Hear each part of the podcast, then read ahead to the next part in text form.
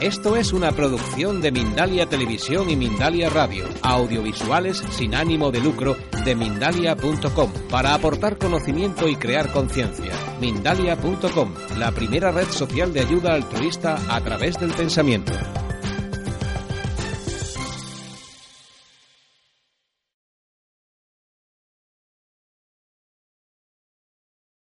Hola, soy Saji, tu presentadora de hoy en Mindalia.com. Buenas noches o buenas tardes, según desde donde nos estés viendo en este momento. Te damos la bienvenida a las conferencias de Mindalia en directo donde puedes asistir gratuitamente a conferencias planetarias en directo que organiza mindaliatelevisión.com. Te invitamos a entrar en mindaliatelevisión.com, donde además puedes encontrar alrededor de 4.000 vídeos de reportajes, entrevistas y conferencias que te ayudarán en tu proceso personal de evolución relacionado con espiritualidad, conciencia, salud integrativa y conocimiento holístico, entre otros muchos. Mindalia Televisión es un medio más de Mindalia.com, la red social de ayuda a través del pensamiento positivo, donde puedes ayudar o pedir ayuda de cualquier tipo. Miles de personas de todo el mundo están ayudando actualmente con sus pensamientos positivos, solucionando todo tipo de problemas. Mindalia es una ONG sin ánimo de lucro y tiene como uno de sus objetivos ayudar a difundir el conocimiento humano e impulsar la solidaridad planetaria por todos los medios. El poder curativo de los alimentos vivos por Ángela Fuerte. Ángela está formada en nutrición y dietética holística, educadora en salud y estilo de vida, coach nutricional, asesora en programas depurativos y dietas detox, kinesióloga emocional, especialista hace más de 20 años en cocina vegetariana, vegana y crudivegana, divulgadora de temas de salud a través de la alimentación, viajó por toda España impartiendo cursos, charlas y conferencias, promotora de eventos saludables y catering, directora de Amánsala Espacio, Espacio Natural en Villaviciosa de Odón, Madrid, y profesora de yoga y meditación, actualmente sigue ampliando su formación en gestión emocional holística. Ángela, buenas tardes, bienvenida. Hola, buenas tardes a todos. Muchas gracias, Allí, por tu presentación. Pues buenos días, buenas tardes, buenas noches, según en el lugar del planeta donde estemos, cada uno. Eh, quiero agradecer a Mindalia la oportunidad de ponerme en contacto con toda la audiencia, con todos los que estáis al otro lado de la pantalla, porque no es solo una oportunidad de conocernos y compartir, sino de establecer otra serie de lazos muy intensos y muy importantes que se van desarrollando en, los días sucesivos, en los años sucesivos, con personas que no conozco personalmente, pero que, que se establece ahí un vínculo muy bonito. Así que gracias de corazón a todos. Bueno, pues he elegido para el, título de la conferencia de hoy el poder curativo de los alimentos vivos. ¿Y por qué este título? Bueno, pues porque en estos alimentos vivos, en, los que nos da la naturaleza, tal cual, con toda su energía y vibración, es donde están nuestros verdaderos nutrientes. Nos empeñamos en ir un poco contra esas leyes naturales y desperdiciar un poco nuestra energía, pero tiene que ser ahí donde nos tenemos que enfocar. Mirar en esta primera diapositiva cómo tenéis un surtido enorme con todos los colores del arco iris para nutrirnos cada uno con su vibración, como corresponde a cada color. Y bueno, es la oportunidad de conocer la vida en estado natural, en estado puro. Bueno, vamos a comenzar. Eh, pasamos a la siguiente. Bueno, mirar, he puesto aquí SOS, porque estas dos imágenes forman parte de nuestro paisaje y no nos asustan, deberían de asustarnos. Estamos ya acostumbrados a transitar por esos pasillos llenos de botes y de alimentos que no están vivos, que están todos muertos, que nos aportan nada más que calorías vacías, sin nutrientes, sin energía. Y también estamos acostumbrados a alargar la vida, a prolongar nuestra vida a base de pastillas y eh, estas dos industrias ahora mismo, tanto la alimentación como las farmacéuticas, son las que gobiernan el mundo. Estamos ahí manejados según sus intereses, eh, manejan los medios de, información, manejan eh, los gobiernos incluso, la sanidad, entonces, bueno, tenemos que, asustarnos un poco de, darnos cuenta de que eso no puede ser el paisaje de todos los días, que tenemos que pasear más por la naturaleza. Pasamos a la siguiente. Bueno, a modo de introducción también he buscado estas dos imágenes, ¿no? Yo os preguntaría así, en un instante de reflexión, ¿qué tienen en común estos dos niños? ¿Qué os parece? Pues mirar, estos dos niños que viven en la actualidad, en este mundo en el que vivimos todos, sufren la misma enfermedad que se llama desnutrición. Uno porque no tiene que comer y el otro porque a pesar de comer no está nutrido. Está lleno de, digamos, enfermedad o de toxinas o de falsos nutrientes. Pasamos a la siguiente. Bueno, aquí os quiero manifestar también que la verdadera belleza exterior surge de nuestro interior. Me ha costado mucho encontrar estas cuatro fotografías de niños tomando fruta, porque no mantenían relación con las frutas que, tenían en las manos o que mostraban. Sin embargo, estos niños sí se ve que al menos se llevan la, la comida, la fruta a la boca, incluso que la disfrutan, ¿no? Como ese bebé comiendo una, una sandía, que es más grande que él. Entonces, esto se está perdiendo también nuestros niños no están acostumbrados a tomar frutas. Luego dicen que son intolerantes y demás. Pero es que no ven la comida viva en su casa. Los padres se alimentan con zumos envasados, con, cosas prefabricadas y se está perdiendo mucho ese contacto también, ¿no? Con los alimentos. Bueno, vamos a pasar a la siguiente. Y quería contaros también que vivimos muy lejos de lo natural porque cuando nos duele la cabeza siempre tenemos a mano una pastilla. Si nos cuesta ponernos en marcha, tenemos enseguida ahí para echar mano del café, la leche, el azúcar, estimulantes. Muchas personas dicen, es que no soy persona si no tomo esto para desayunar, ¿no? También estamos acostumbrados a que cuando nos sentimos depres, pues tomamos siempre un alimento dulce, o chocolate, o pizza, algún alimento denso, algún alimento concentrado según la hora que sea. Eh, nos va a apetecer una cosa u otra, pero nunca cuando nos sentimos mal decimos, ah, pues me voy a comer una manzana. No, siempre optamos por los alimentos que taponan nuestras emociones. Y también tenemos que saber que podemos sentirnos tristes, que podemos sentirnos eh, bajitos, que podemos buscar esa chispa que necesitamos en un amigo que nos acompañe, en una persona que nos dé un abrazo, ir a buscar tus seres queridos y pasar un rato con ellos, reírte, cosas así, no refugiarnos solo en la comida. Bueno, pasamos a la siguiente. Seguro que cuando nos sentimos mal o bajitos o al día siguiente indigestos, al día siguiente al, levantarnos, no nos preguntamos eh, de dónde vienen esos síntomas, ¿no? No vamos nunca a buscar las causas si están en lo que he comido o si he combinado mal los alimentos, si llevo días sin ir al baño. Muchas personas piensan que estar dos días sin ir al baño es lo normal. Lo normal es ir todos los días, incluso ir una vez por cada comida que hagas. Eh, respeto mis biorritmos naturales. Ahora hablaremos de lo que son los biorritmos también. Hay que observar también cómo es mi descanso. Mi descanso también hace que yo cargue mi pila, que yo tenga energía al día siguiente. Tomo ciertos alimentos que me quitan energía, que me roban nutrientes. ¿Qué emociones tapo cuando tomo dulces o cuando tomo alimentos densos? ¿Qué hay en lo que no quiero pensar, en lo que no quiero hacer frente, a lo que no quiero resolver, ¿no? Que prefiero quedarme en mi zona de confort eh, tomándome una pizza o un helado delante de la tele. ¿Dónde están mis motivaciones o mis proyectos vitales? Ya sé que esto no forma parte de la comida, pero es tan importante como la comida. Tener eh, válvulas de escape, cosas que te guste hacer, esos proyectos donde invertir tiempo en lugar de en los momentos bajos y a buscar cosas al frigorífico. O también preguntarme, ¿dónde está mi alegría, no? ¿Soy feliz con lo que hago? ¿No soy feliz? ¿Estoy comiendo porque estoy ahí metida en una rutina, en una insatisfacción, esperando que la vida cambie, o que la cambien los demás, sin ser yo la protagonista de esos cambios. No sé, son puntos para la reflexión que seguro que todos hemos pasado por ahí, ¿no? Siguiente,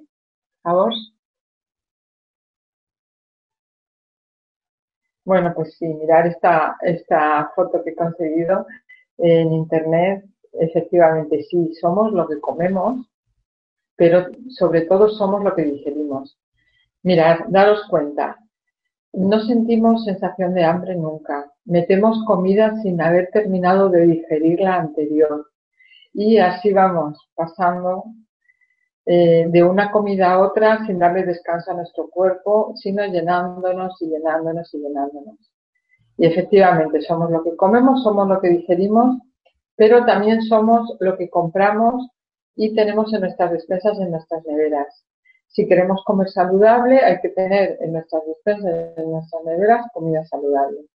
No tener bolsas de patatas fritas porque sé que en esos momentos me voy a ir a las patatas fritas.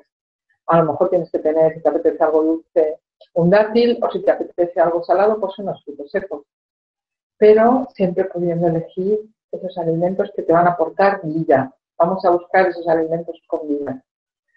Y efectivamente vamos cargando a nuestro cuerpo de toxinas que nuestro cuerpo no elimina y de vez en cuando pues hay que parar y darle ese descanso al cuerpo y que el cuerpo vaya consumiendo todos esos tóxicos que acumulamos. Es muy importante dejar que el cuerpo regenere, descanse.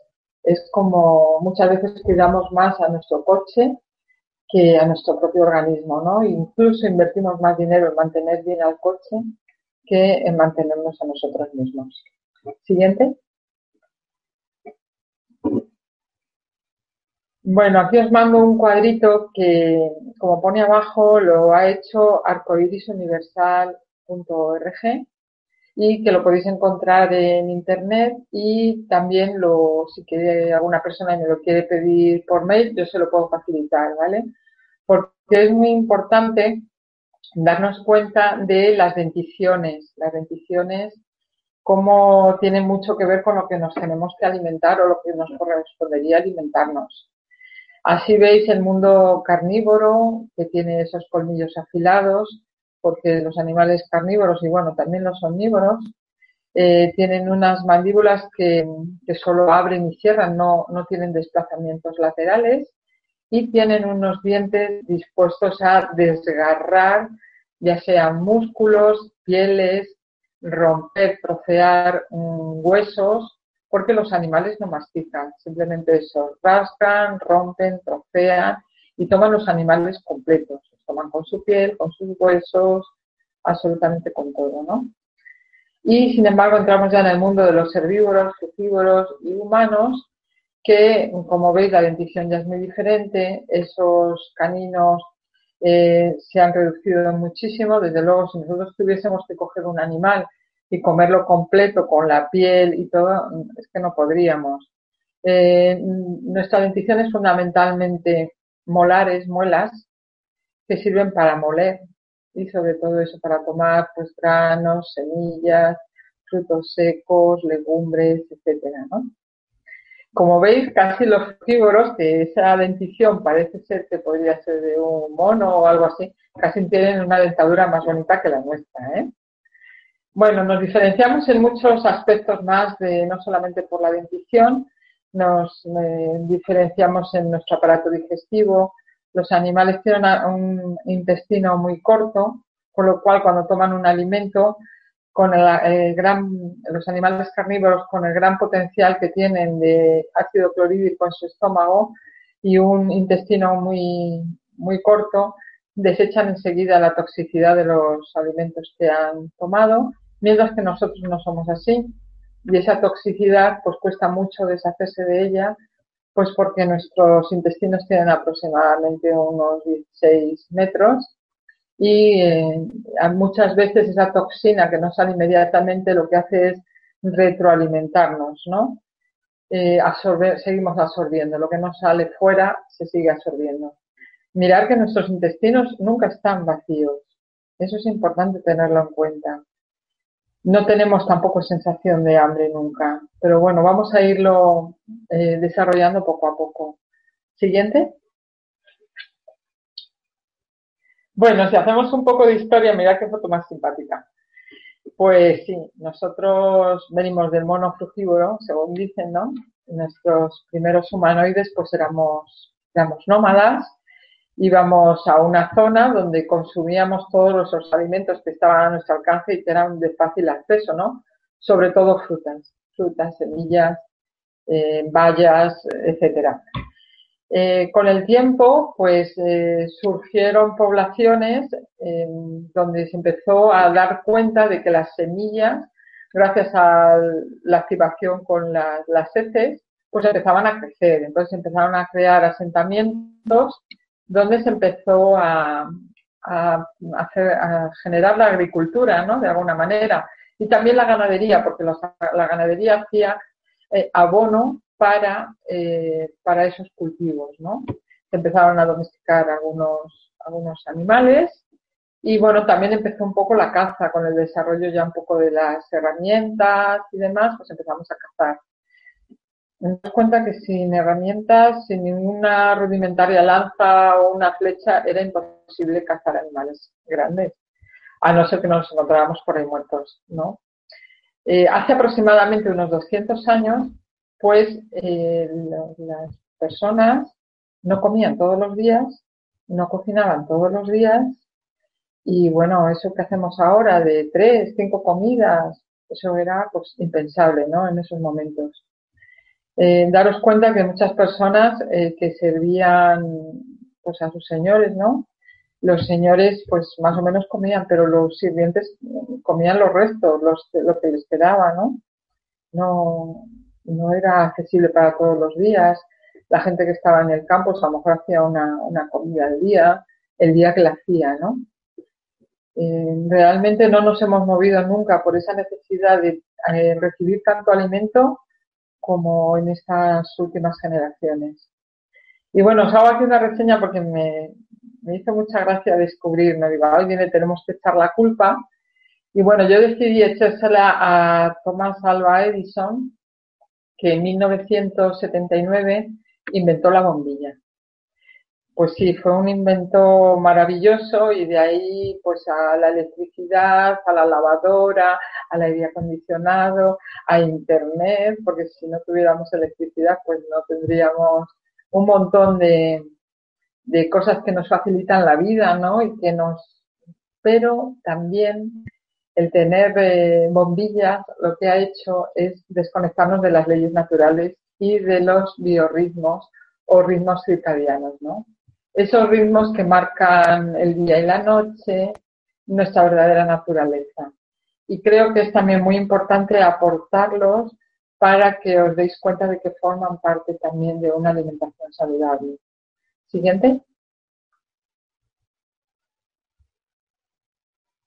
Bueno, pues los biorritmos vienen marcados, como decía, por el ritmo del día y la noche, para todos los seres vivos del planeta, a no ser algunos que son aves nocturnas y que, bueno, pues ellos se, alimentan de noche, ¿no?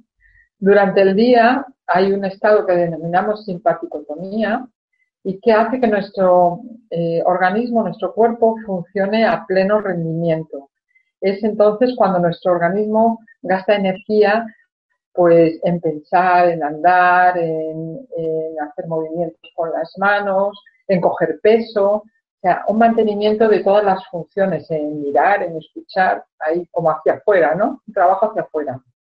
Y por la noche prevalece el sistema de vagotonía y en el cual pues hay un trabajo hacia adentro, es como una respiración más celular, eh, donde vamos a fijarnos más en la absorción, en la asimilación. ¿Sani? ¿Te he perdido? En la asimilación eh, de nutrientes y en la regeneración de la energía. Eh, bueno, como les decía, os decía, hay dos sistemas, el de vagotonía, que es el que nos hemos quedado con la interrupción, es el que prevalece por la noche es sobre todo para una buena absorción y, asimilación de los nutrientes y sobre todo la regeneración de nuestra energía vital. Ahí es cuando se activa pues la serotonina, la melatonina, todas esas hormonas que hacen que se facilite el descanso, donde también todos los órganos recuperan toda su energía vital. y donde se establece pues esa buena absorción de los nutrientes. Siguiente.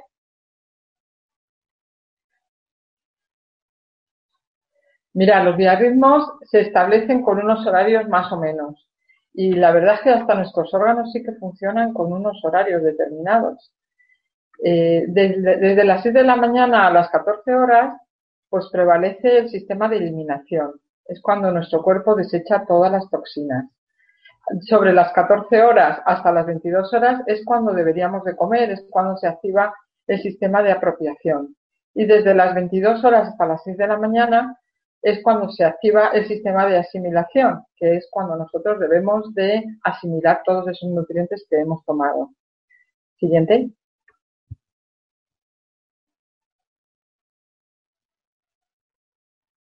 Bueno, aquí tenemos un poquito más desarrollado lo que son los, los biorritmos. Eh, durante la apropiación que hablábamos, que es entre las 14 y las 22 horas, se supone que deberíamos de hacer la comida y la cena. A lo mejor a algunos os choca este horario de 14 a 22 horas. Es que en España somos así de, tardones. Eh, por ahí en Europa o en Estados Unidos o en América del Sur, eh, normalmente los horarios de comida son entre las 12 de la mañana y las 20 horas. Incluso las 20 horas para la cena ya sería un poco tarde. Entonces, en este periodo, cada uno en el país donde viva, ¿no? Es el periodo de ingesta, es cuando el cuerpo está preparado para recibir alimento. No todas las veces que le ponemos alimento al cuerpo, el cuerpo está preparado para recibirlo, sobre todo cuando comemos sin hambre. Cuando comemos con hambre, el cuerpo ha activado un sistema ya de enzimas, de activación orgánica y demás para poder digerir. Pero cuando metemos un alimento, pues porque se nos ha apetecido, porque nos hemos encontrado con alguien que nos ha dado un bombón o no es hora de comer, digamos, nuestro cuerpo le cuesta mucho. Nuestros órganos se preguntan, ¿pero qué hace aquí la comida, no? Que, no, que no es momento. Bien, pasamos a la segunda etapa que decíamos, la de asimilación, entre las 22 y las 6 de la mañana. Estamos en la diapositiva anterior. El cuerpo está preparado para extraer y absorber y utilizar todas las sustancias nutritivas. En esta fase es importante que el cuerpo esté descansando, es importante dormir.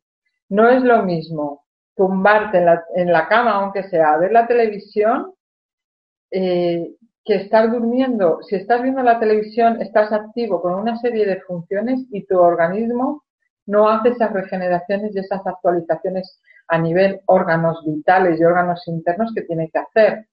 Igual que el día que nos vamos a bailar y nos acostamos a las 3 de la mañana el cuerpo no ha entrado en la fase de asimilación, está todavía en una fase activa.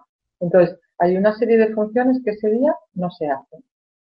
En cuanto a la eliminación, pues digamos que ahí entraría, eh, bueno, para, para España entre las 6 y las 14 horas se correspondería, para el resto del mundo, pues entre las 4 y las 12 horas ahí entraría el desayuno, ¿no? Y lo importante también que es empezar el día pues eh, con la luz solar, ¿no? Cuando despierta el planeta, cuando despiertan los animales, cuando cantan los pájaros, en ese momento que se activa todo, es una energía muy especial para que nosotros también nos activemos. Bien, pues en esa etapa es la etapa en la que el cuerpo expulsa las toxinas, con lo cual sería muy importante que a la hora de desayunar nosotros ayudemos al cuerpo a eh, meter mucha energía y ayudarle a que siga desintoxicando. Desayunar significa salir del ayuno. Nuestro cuerpo durante la noche no ha recibido alimentos y tampoco se ha hidratado. Nuestro cuerpo mm, no ha bebido agua habitualmente ni nada. Entonces necesitamos ayudarle a que suelte las toxinas. Siguiente.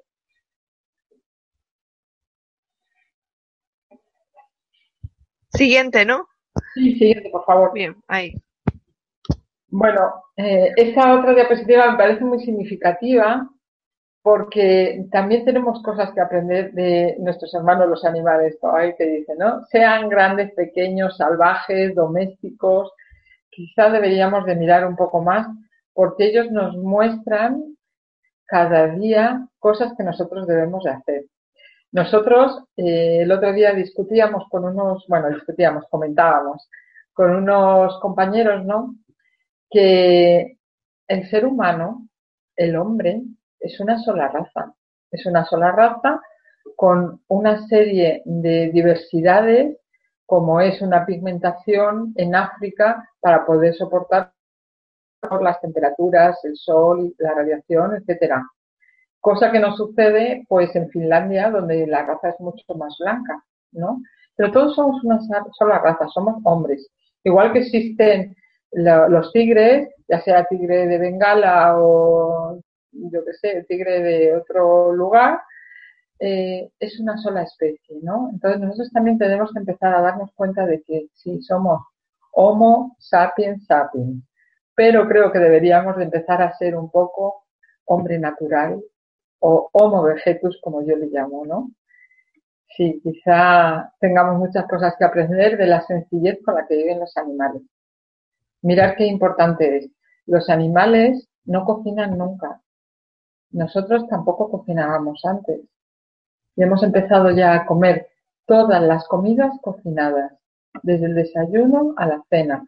Hagas dos, tres, cuatro, cinco comidas y te tomes todos los extras de aperitivos, eh, sobremesas y demás. Pero los animales no cocinan. Nosotros también podemos vivir sin cocinar. Los, los animales comen todo natural. Los animales no van al supermercado, no, comen alimentos procesados, enlatados, industrializados, comen todo natural, tal cual lo da la naturaleza. Nosotros también deberíamos ir por ahí. Ahí es donde está la verdadera, energía de los alimentos. Los animales no mezclan los alimentos. No toman gacela con patatas, ni toman, yo qué sé, conejo con ensalada, tampoco. Eh, ni ensalada con legumbres. No, no, mezclan los, alimentos. Ya se alimenten de semillas, ya, se alimenten de, animales, de otros animales inferiores, no los mezclan. Hacen pues solo un, un, solo nutriente, un solo alimento, ¿no? Por cada vez que, que comen. Los animales no beben comiendo, es muy importante. O sea, nosotros si tomamos alimentos con la suficiente hidratación de esos alimentos, alimentos pues como pueden ser ensaladas, frutas, eh, para iniciar nuestra alimentación, no deberíamos de beber comiendo. Cada vez que bebemos comiendo diluimos los jugos gástricos y le quitamos potencial. Nosotros ya tenemos un potencial muy bajo de jugos gástricos por ser humanos. Luego tenemos muy bajo potencial porque utilizamos muchos eh, alimentos eh, ya muy limpios. O sea, ya puedes comprar una lechuga en el supermercado que ya viene higienizada, donde se le han metido muchas mm, limpiezas de lejías, etcétera, con lo cual todo eso siempre nos va a restar, nosotros los antibióticos, todo eso nos va a restar potencial digestivo en nuestros jugos gástricos. Entonces, no le añadamos agua, no la necesitamos si nos hidratamos bien en otros momentos, fuera de las comidas. Entonces, los animales igual, no están comiendo gacela y dicen, mm, me voy al río a beber un poquito. No. Eso es en otro momento.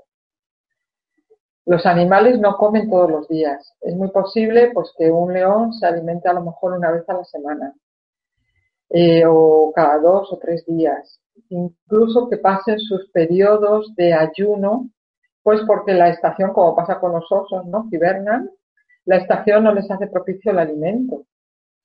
O también cuando los animales se sienten enfermos. Sabéis que cualquier animal, si tenéis algún animal doméstico, cuando se sienten enfermos dejan de comer. Descansan eh, o toman determinadas cosas que les ayuden a, expulsar la toxicidad, como pueden ser hierbas, nosotros podríamos tomar infusiones o algunos alimentos que, pues, nos alcalinizan o nos ayudan a equilibrarnos, ¿no? Otra cosa muy importante, los, animales no toman lácteos de otras especies. cada animal tiene que lactar de su especie y la, lactancia dura un periodo determinado en que no nos podemos valer para tomar el alimento tal cual nos lo da la naturaleza, pues nos falta la dentición o necesitamos una serie de enzimas que nuestro cuerpo tiene que ir tomando desde, nuestra madre, ¿no? Desde esa, ese amamantar. Pero eh, ningún animal, pues eh, una gacela no, no lacta de una camella, ¿no? Entonces no sé por qué nosotros nos empeñamos en lactar de otros animales. Yo tengo una frase que digo que si no es, no es tu madre, no es tu leche. Cada uno tenemos que tomar de nuestra especie al menos. A veces nuestra madre no puede darnos leche, pero hay una persona cercana que está lactando a su hijo y que puede darnos leche, ¿no? También. A ser posible siempre tenemos que optar por lo más natural. Es muy fácil, al final es todo muy fácil. Busquemos lo natural, nos hemos desconectado de lo natural. Bueno, y otra cosa que, que hacen los animales es que no comen al caer el sol, al no ser que sean animales nocturnos. Normalmente los animales por la mañana con ese sistema de vagotonía que, vagotonía que decíamos se activa con las eh, hormonas como puede ser el cortisol, pues eso genera una serie de, de extra muscular para que puedan ir a cazar, para que puedan moverse con mayor rapidez y demás. Entonces, eh, se va al sol y toda la vida empieza a encontrar su lugar para el descanso, ¿no? Toda la vida animal. Y bueno, faltaría un apunte ahí que me parece muy importante porque yo creo que esto superior, que no sé, unos llamarán Dios, otros energía, otros universo, otros, cada uno, como digo yo, cada uno su Dios, el que quiera ponerle, ¿no?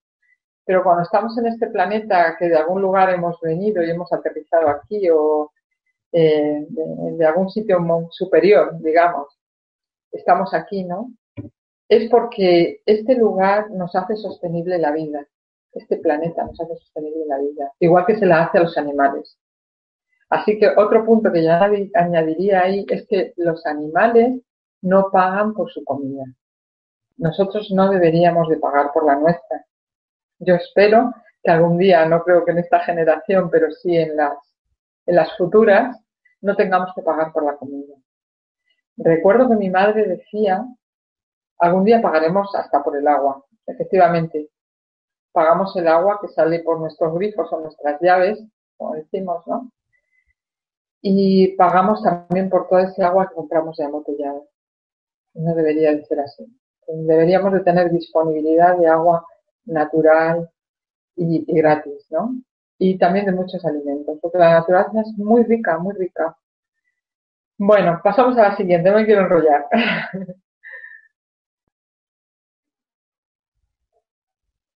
la verdadera dieta mediterránea. Bueno, eh, la dieta mediterránea sería extrapolable para también cualquier dieta. Lo digo porque se, considera ya patrimonio de la humanidad, ¿no? Y está muy difundida y muy expandida, pero bueno, sería la dieta ideal, ¿no? Para cualquier país, eh, principalmente basada en frutas y verduras de temporada, o sea, lo que nos da cada estación es lo que tenemos que tomar. Eh, tomar alimentos, pues eh, yo recuerdo que cuando era niña en España no había tomates durante todo el año, había solo en verano, y luego dejábamos de comer tomates hasta que volvía el verano de nuevo y tomábamos tomates, ¿no? Y, los cogíamos con deseo, con, con muchas ganas, ¿no? Y pasaba igual con las frutas, ahora hay tomates todo el año, los tomates viajan desde el otro lado del planeta, muchas veces viajan en verde, se maduran aquí y los nutrientes que, tienen esos tomates pues no son los mismos cuando están en temporada que maduran en una mata y se cogen en condiciones óptimas, ¿no? Entonces, bueno, lo mismo sucede, la, la dieta está basada en cereales, en legumbres, semillas, frutos secos, y si acaso algún pequeño consumo de alimentos de origen animal, como puede ser pescado o carnes, dependiendo del lugar donde vivas y de, cómo sea tu, alimentación, ¿no? Entonces, eh, antes también, pues las personas que vivían en la costa, de vez en cuando, pues sobre todo cogían pescados que añadían para dar sabor a sus arroces o así, ¿no? Incluso eran, eran pescados que no consumían. Y en cuanto a las carnes, pues sucedía igual, pues se, se tenía en casa gallinas, eh, se consumían los huevos, de vez en cuando se consumía esa gallina, pero a lo mejor esa gallina estaba dos años en casa, ¿no? Y, se, y se comía pues en pequeñas cantidades en días festivos o se tenía un cerdo, una, una vaca para tener luego la alimentación para todo el año, ¿no? Eh, desde luego, eso no eran alimentos eh, más integrales, mm, sin procesar, sin envasar, sin fecha de caducidad, eh, como ahora los alimentos que, nos dan eran alimentos que, se cogían y se consumían de inmediato, ni siquiera pues hace 50 años había frigoríficos para conservar la, la, comida en casa, ¿no? Pues la verdadera dieta saludable es la que hace que nuestra alquimia interior y este maravilloso ser de ingeniería genética que somos, el ser humano, funciona a la perfección, no es siquiera la alimentación, no es eso, es la energía vital. Nosotros nos movemos por energía vital y eso, una parte se corresponde con la alimentación, pero otra parte se corresponde con nuestro estilo de vida, ¿no? Que es tan importante como la alimentación. Otra de mis frases favoritas, que, la uso mucho, es esta, ¿no? No empieces una dieta que acabará un día, sino empieza un estilo de vida saludable que dure para siempre.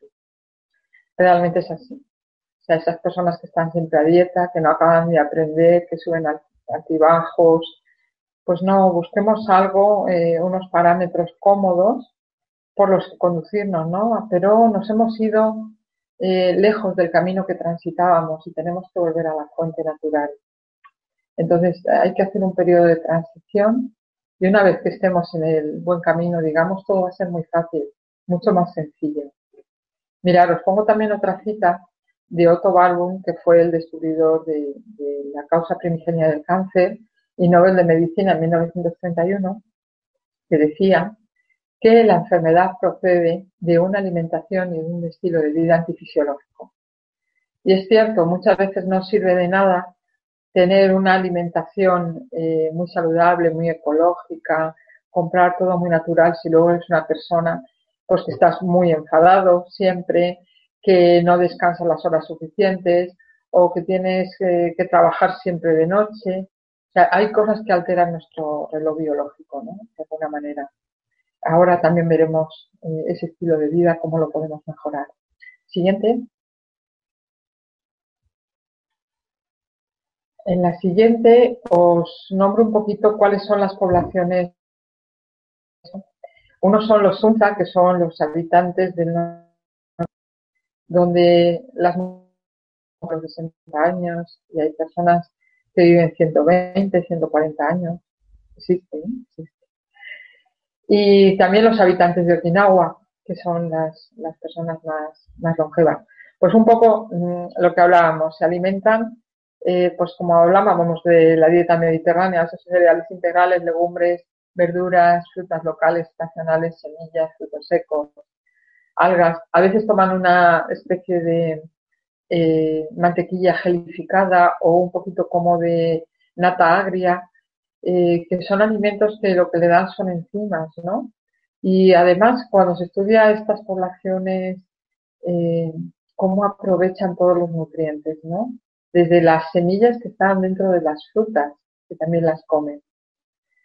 Bueno, vamos a hablar de lo que es verdaderamente un alimento. El alimento se compone de dos partes. Una es la materia y otra es la energía. ¿Os acordáis de la diapositiva primera de ese pasillo en un supermercado? Bueno, pues esos alimentos son solo materia. Ahí la energía no está. Esos alimentos yo les llamo alimentos muertos o comestibles porque sí, los podemos comer, tienen apariencia, aspecto, pero energía vital no la tienen. Eh, cuando nos alimentamos con esa energía vital, todos los alimentos eh, mm, lo que hacen es eh, armonizarse con nuestra energía personal. Y ahora lo vamos a descubrir también. Bueno, cuando una alimentación es mala, la medicina no funciona. Y cuando una alimentación es buena, la medicina no es necesaria. Es un gran proverbio ayurveda. Que también hay cosas que casi casi no las deberíamos de tatuar para tenerlas presentes todos los días. Siguiente.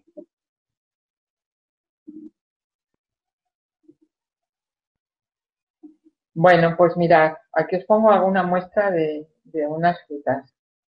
Es importante fijarnos en las frutas. Casi todas las frutas tienen o forma así concéntrica eh, en torno a forma redonda, también tienen forma oval, tipo huevo, semilla, ¿no?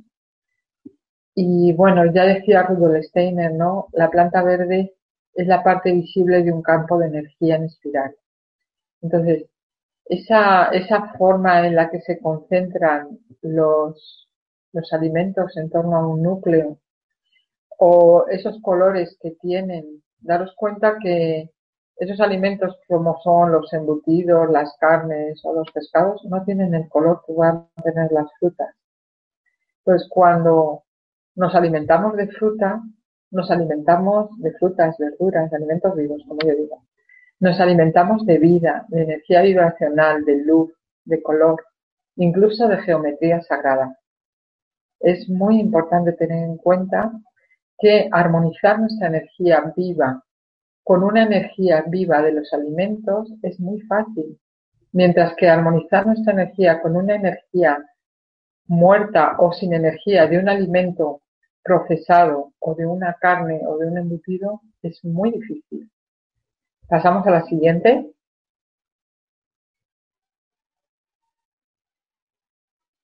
Bueno, esta os la he puesto para que disfrutéis, porque la naturaleza nos da cosas así de bellas. Es un, no sé si todo el mundo lo va a conocer, se llama romanesco y, bueno, eh, un alimento tan bello nos tiene que sentar bien, ¿nos parece? Mirad que de pináculos, todos en forma espiral, espiral, espiritualidad. ¡Uh! Hay mucho tema ahí. Siguiente.